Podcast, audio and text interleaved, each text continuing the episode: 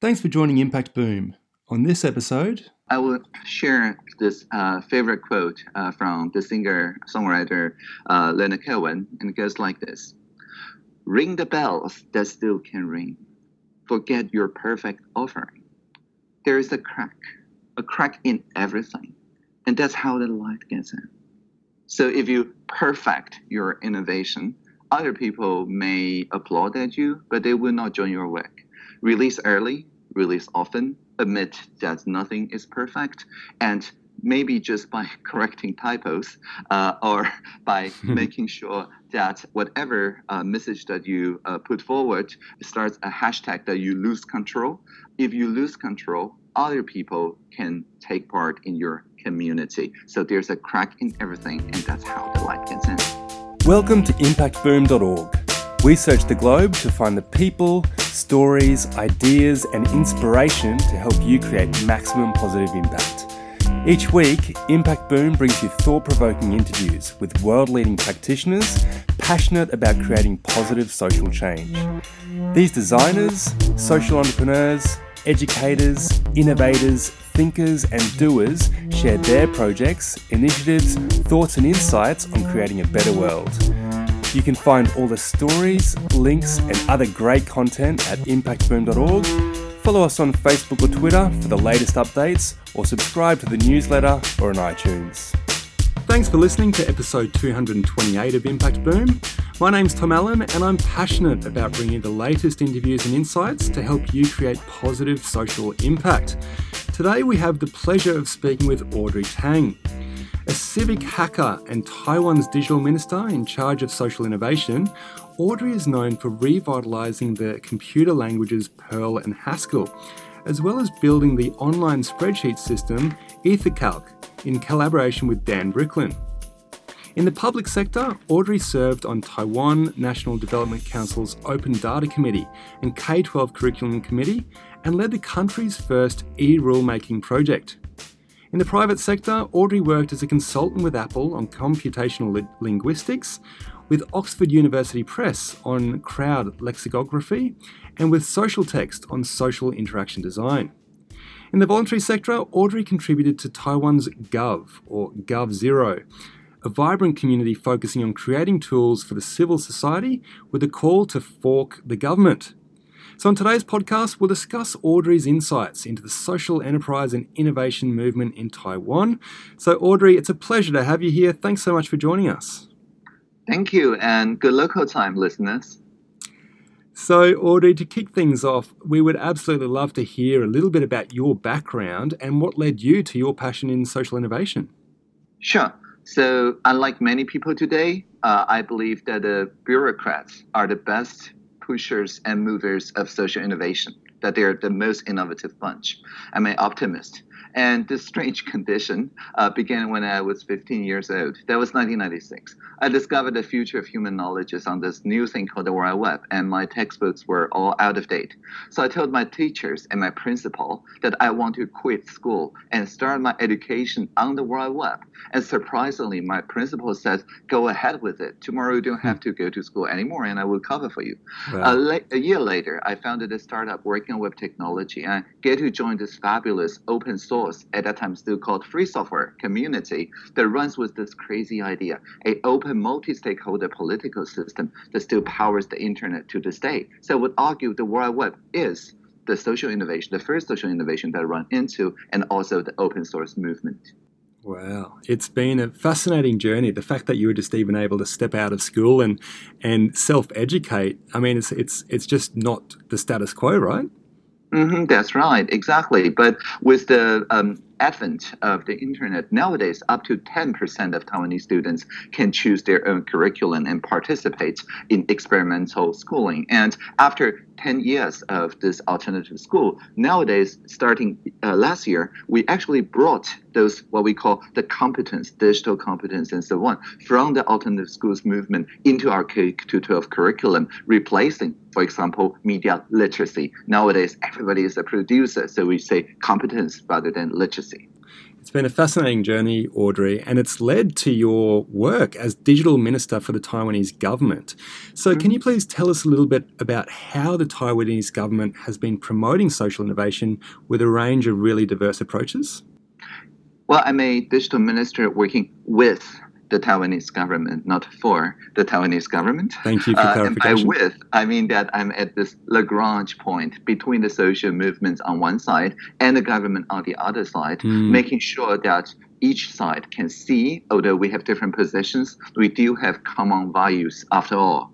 Uh, and this is um, evidenced by, for example, the presidential hackathon, where every year our president, Dr. Tsai Ing-wen, hunts five trophies to social innovators across Taiwan and the world. Actually, there's a international track as well. Um, and those social innovators, for example, instead of convincing people to reduce the use of the plastic bottles, which is very difficult if they already have this habit, um, they make this like Pokemon Go game uh, called Circuit Plus that people can just refill at water refill stations on this map to complete tasks, to collect coins, and redeem uh, for this tea serving or feng cha culture in Taiwan uh, for specialty drinks and uh, social enterprises goods uh, in local stores mm and so on. And this successfully changed people's habits. And the partnership with Environmental Protection Agency is then the trophy. The trophy is a micro projector. If you turn it on, it shows the president promising you whatever innovation you did in the past three months will become national policy in the next 12 months. So this is the highest level of cross-sectoral collaboration.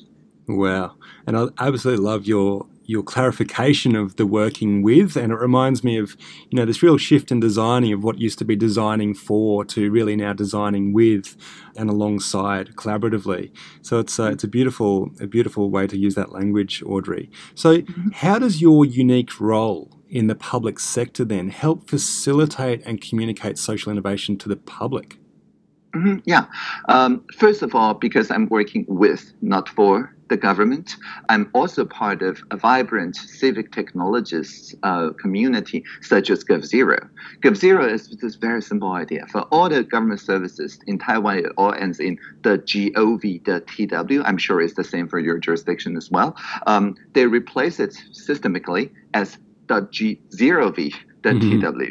So, for example, our national participation portal joined the gov.tw, which has more than 10 million visitors, half of the country's population. If you change an O to a zero in your browser's bar, then you go into this shadow government where people co-create novel solutions for each and every digital service that the people doesn't like. So this is demonstration, but not in the protest sense, is in the demo sense. So on joining the G0V, the DTW, for example, there was a young person named Howard Wu uh, in Tainan City that see that when we're rationing out the masks, uh, people often get confused which places still have masks and which not. So they created a map where people can report uh, where there's still uh, masks in stock in each and every pharmacy. And because I'm also part of that Slack channel, so I bring the idea to the premier, and now uh, every 30 seconds you can see on the real-time map all the different 6,000 or so pharmacies and their mask storage so that if you swipe your national health identity card,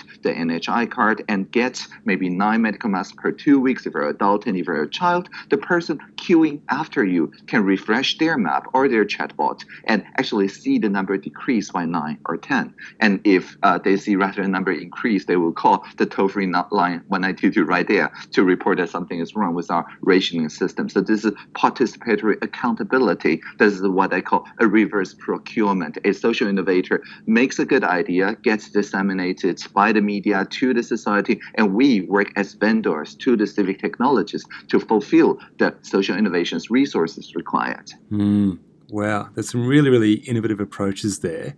So I'm keen to hear what you believe other governments globally could learn from Taiwan's approach to social innovation and entrepreneurship you know, we're, we're strong believers here at Impact Boom in, in place based approaches to social innovation, but really keen to hear your thoughts on this, Audrey. Sure. I think one of the best ways to go about in the social innovation space uh, when you're a government agency uh, is to radically trust your citizens. Mm. Make sure that the citizens set the agenda in the here and now.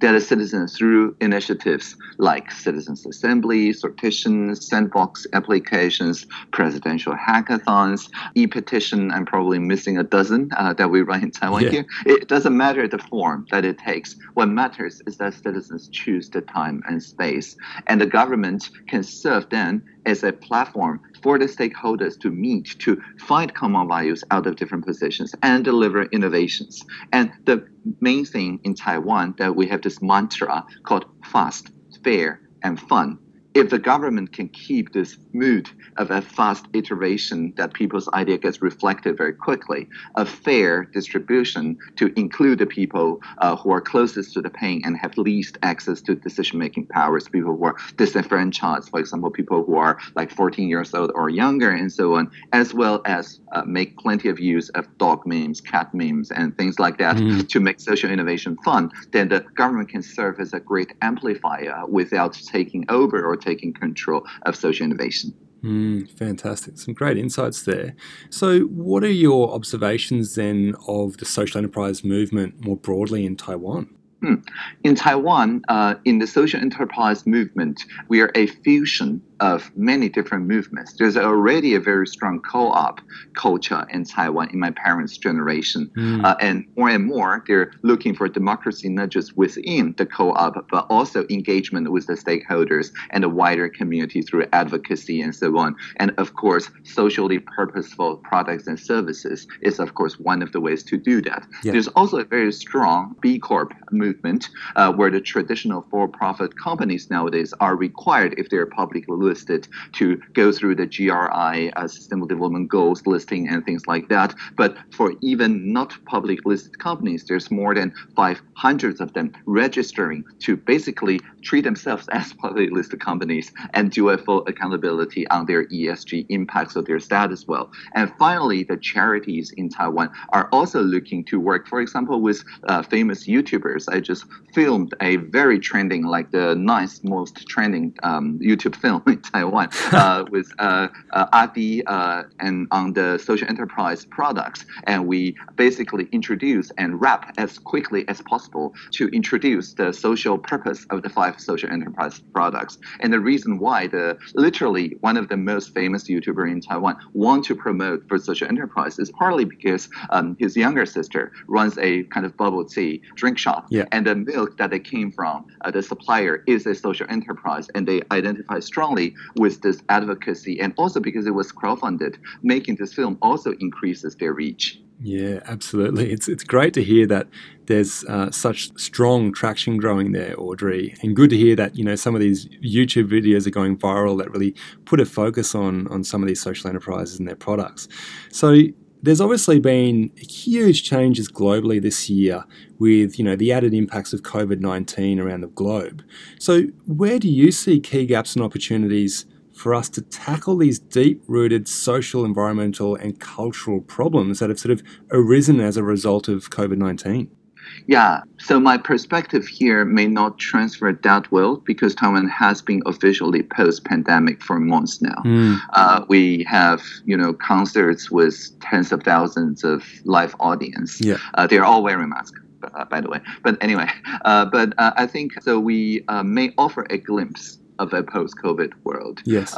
in Taiwan, and it seems that this is for the first time that for each and every, no matter whether it's the business sector, the charities, the government, and so on, we encounter the same urgency in tackling the same problem together, regardless of our original priorities. And it let us have a glimpse to look at what the world may be when we have hit, um, you know, the environmental like carbon emission targets, uh, right? Mm-hmm. Because of the COVID, uh, for a couple months, right? We actually reduce our carbon emission and so on. So it showed that a, a different vision is possible, that of solidarity and of a longer term, longer view thinking. It also elevated um, Taiwan on the international stage so that we can participate in much more multilateral conversations. For example, a few days before the World Health Assembly, we put together a 14 economies conversation around tackling tackling the COVID together. And I'm sure that we can also apply this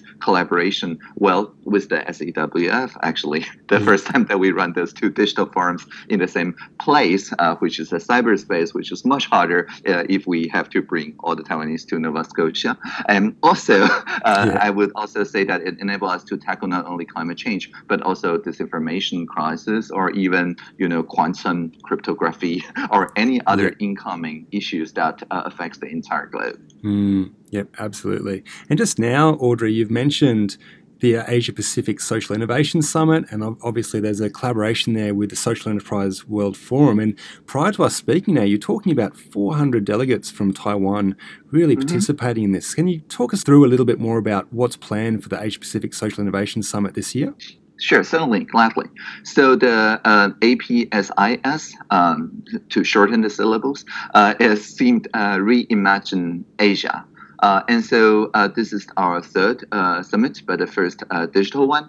And we not only uh, share Taiwan's achievements, some of which that I described, but we also collectively reimagine the next wave of social development in the Asia Pacific region mm. to hmm. create a friendlier and more mature social innovation ecosystem together. And to that end, this is uh, centered around the action, the impact, sustainability, solution, and ecosystem. And the great thing is that the reimagine sustainability part uh, is a few panels, and then we just lead everyone into the social enterprise for a forum. Mm. And after that, after our delegates, our viewers, which when they purchase a ticket for the APSIS, automatically gets a ticket for the SEWF as well. After they attend the SEWF, then we have the high level dialogue about how to transfer the learnings we learn from the SEWF beyond the voluntary local reviews, which many Taiwanese cities are now doing the SDG voluntary local reviews the New York style, uh, but how do we take more social entrepreneurship into account and put it in the front end center to the voluntary local review for the municipalities? Wonderful. I love that action based approach. And no doubt throughout both APSIS and SEWF, there'll be a, a, range of really inspiring projects and initiatives that are being shared globally. So, which ones of those have you come across recently which you believe are creating some great positive social change? Hmm. So, one of the uh, most exciting winners of this year's presidential hackathon is, as I briefly mentioned, the Circle Plus uh, tea serving app. Right, the the app is uh, a combination of the tea serving culture and mass participation to put forward a action plan for plastic reduction. And the idea, very simply, is a water refill map for locating drinking points in Taiwan. Mm. So if one doesn't have to buy water to relieve thirst, people with environmental inclination will be more willing to join in. And so the presidential hackathon paired them with the EPA, the Environmental Protection Agency, who shared uh, the you know uh, latitudes, longitudes, water quality, and so on. And the team, the social innovators, make it social so that people can comment on like this water tastes sweet uh, mm. or things like that. Mm. and uh, in addition, of course, that there's various tasks. For example, going to a tea shop, there's a refill station in the Dadaocheng business cluster, you get 50 gold coins and things like that. And since its launch, it has um, more than uh, increased its participation tenfold thanks to the uh, recognition of presidential hackathon. And it was, uh, I think, a really good idea to use something like Pokemon Go, like gamification, to yeah. change people's habits in order to reduce plastic waste. Fantastic. Sounds like a great initiative, and we'll do our best to, to, throw a link into the article on impactboom.org. So, Audrey, to finish off, then, you no doubt have a great array of books and resources and other things that you could recommend to our listeners. Sure. So I recently joined this uh, Radical Exchange Foundation, where the X is literally an X, so Radical X Change uh, Foundation uh, with the Ethereum uh, founder Vitalik Buterin, the economist Glen Weyl, Danielle Allen, and so on. And at Radical Exchange, uh, we're basing our ideas on this book called Radical Markets. Mm. And the Radical Markets is um, a few proposals of social innovation in the sense that we re- reimagine how voting is done, how uh, the distribution of matching funds and grants can be fused into quadratic funding, mm. and many other um, seemingly crazy, but actually in Taiwan we're applying it directly to the presidential hackathon, like quadratic voting. So I would recommend Radical Market, not because I believe in each specific idea, but I believe that uh, very interesting proposition that market and democracy reinforce each other rather than take each other apart. And this is something that all social entrepreneurships, of course, have our not left wing, not right wing, but a up wing take on the world. Yeah, absolutely. Audrey, you have such great experience in the field. I can't help but put one more question, and that would be for our listeners out there who have an idea that are keen to go out there and turn that into impact. They would consider themselves an impact entrepreneur or a social entrepreneur. What would be a parting piece of advice that you would leave with them to consider in taking their idea to impact? Sure, I will share this uh, favorite quote uh, from the singer songwriter uh, Leonard Cohen, and it goes like this Ring the bells that still can ring. Forget your perfect offering. There is a crack a crack in everything. And that's how the light gets in. So if you perfect your innovation, other people may applaud at you, but they will not join your work. Release early, release often, admit that nothing is perfect, and maybe just by correcting typos uh, or by making sure that whatever uh, message that you uh, put forward starts a hashtag that you lose control. If you lose control, other people can take part in your community. So there's a crack in everything, and that's how the light gets in. It's a fantastic insight to end with, Audrey. So, we are very much looking forward to seeing you this year at the APSIS or Asia Pacific Social Innovation Summit and the Social Enterprise World Forum. And now that it's gone digital, you know, people globally are going to be able to join us. So, Audrey, thanks so much again for your really generous insights and time today. We do appreciate it, and we'll look forward to following you on your journey in working with the Taiwanese government. Thank you, and live long and prosper. Thank you. Thanks for listening to Impact Boom. You'll find links to the initiatives, people, and resources mentioned in this podcast on impactboom.org. Please leave your comments below, and remember, we'll be publishing fresh inspiration and insights to help you create positive impact every week on the website, Facebook page, and Twitter.